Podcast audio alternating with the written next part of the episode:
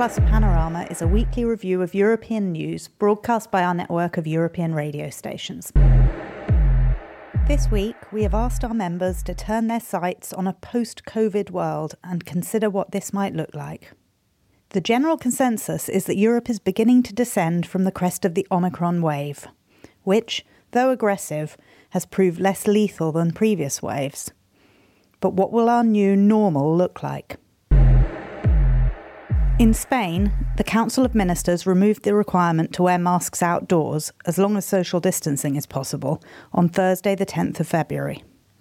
Capacity limits at mass sporting events have also been raised, reports Es Radio. This said, Spanish Health Minister Carolina Darias underlined that we are unlikely to return to a mask free pre COVID existence anytime soon. Que las mascarillas han llegado para quedarse al menos mientras tengamos. Pues, Masks are here to stay as long as we have the flu and other archen viruses. We should be clear that masks will be with us for a while, but Spain is one of the first countries to have made possible a regulation with which, on the street, outdoors, at a distance of one and a half meters, we did not wear a mask.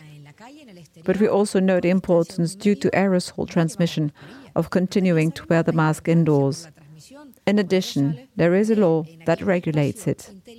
De seguir llevando la mascarilla y protegiéndola. Además, como saben, hay una ley, una ley que lo regula. Asked about the prospect of Portugal relaxing its restrictions, sociologist Tiago Correia considers that there is a critical difference between countries such as the UK and Denmark, where hospital admissions are at manageable levels, and Portugal, which is still experiencing high numbers of deaths. Correia was speaking to Radio Renascença's partner broadcaster, SIC.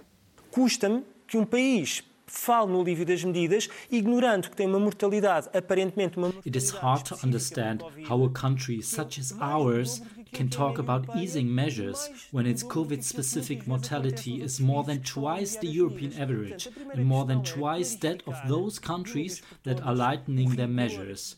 So, the first step is to clarify, once and for all, the accuracy of these indicators, which is out of step with other countries with a similar high vaccination rate. Secondly, it is important to reflect on whether these deaths, which come in at more than twice the European average are inevitable or not. In other words, if we need to pay a price to ease restrictions, accepting that 40 to 50 people unfortunately have to die of COVID so that we can resume some normality. por Covid para que possamos retomar uma certa normalidade. Europe's high vaccination rates are one factor helping many governments to shift their gaze towards a post COVID future. In other words, a future in which we coexist with the virus. Indeed, with weariness, depression, and frustration rife among the population, it is important to find our way towards some kind of so called normality. Is compulsory vaccination part of the answer? Well, Austria thinks so. Last Saturday, Vienna introduced a vaccine mandate, the first of its kind in Europe, making it compulsory for all adults to be vaccinated or face a heavy fine. The debate is still ongoing in other member states, including Luxembourg, says Radio 100,7. The debate is still ongoing in other member states, including Luxembourg, says Radio 100,7. The Luxembourgish government has recently made a U turn, beginning work on a vaccine mandate of its own. Experts have advised the powers that be that this law should apply to anyone over the age of 50, as well as to people such as healthcare professionals who are in direct contact with the most vulnerable. An ethics body has disputed this, though, instead backing a one size fits all policy. The subject remains contentious, and on Wednesday, Prime Minister Xavier Bettel told public broadcaster 100,7 that it may not be necessary to introduce mandatory vaccination after all. But he stressed that it was important to have the new law ready to go just in case. Very often, the issue of Omicron is mixed up with that of a mandatory vaccination. In fact, the two things are not related. If we introduce compulsory vaccination, this is above all to be safe next autumn. I have to admit that I have myself thought more than once that we were on the home straight, and it has been a long run, only to find that time and time again we are surprised. The law is about ensuring that we do not find ourselves in the same situation this coming autumn that we have had to face the last two years. Pedro Caeiro, a journalist at Euranet Plus member station Radio Renascença, explains the situation in Portugal.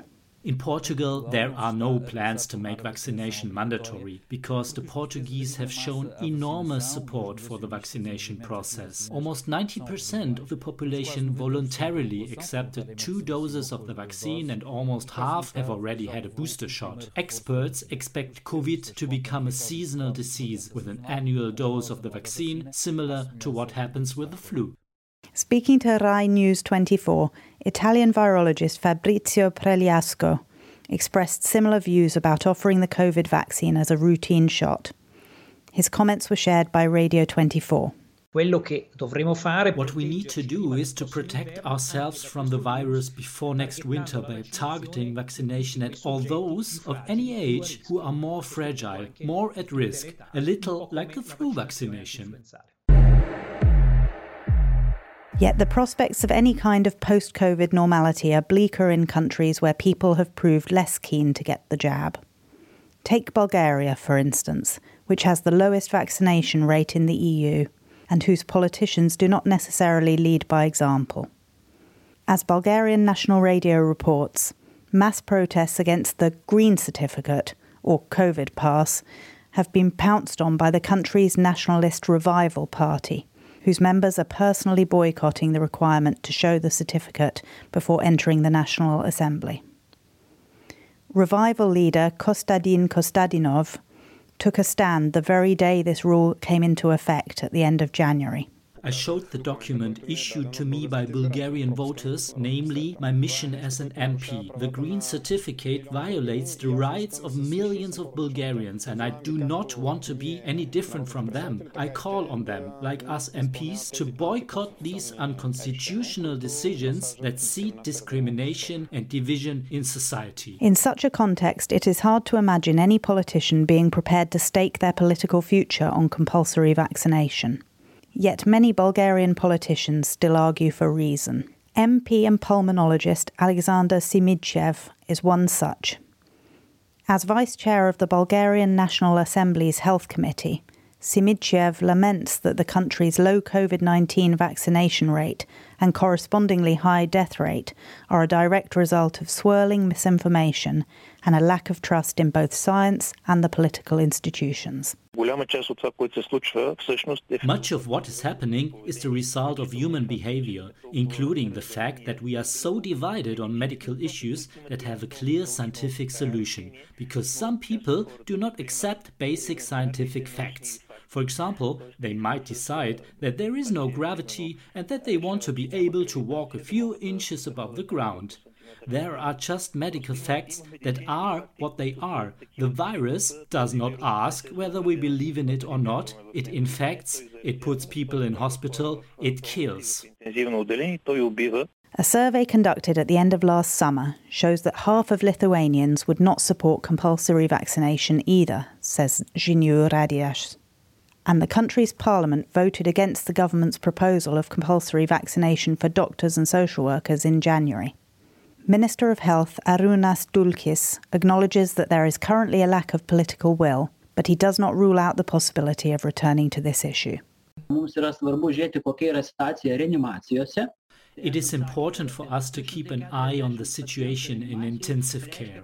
We have said that if we have about 240 patients in intensive care, the healthcare system, with all of its other services, will have essentially hit its limit but the behavior of Omicron, the fact that it is highly contagious among both the sick and the vaccinated, makes it especially important to monitor the situation in the organizations providing essential services.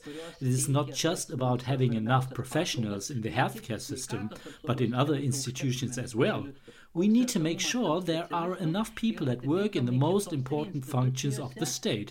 So I would single out two key elements to keep an eye on the situation in hospitals and especially in intensive care units and morbidity among those working in the most important public functions.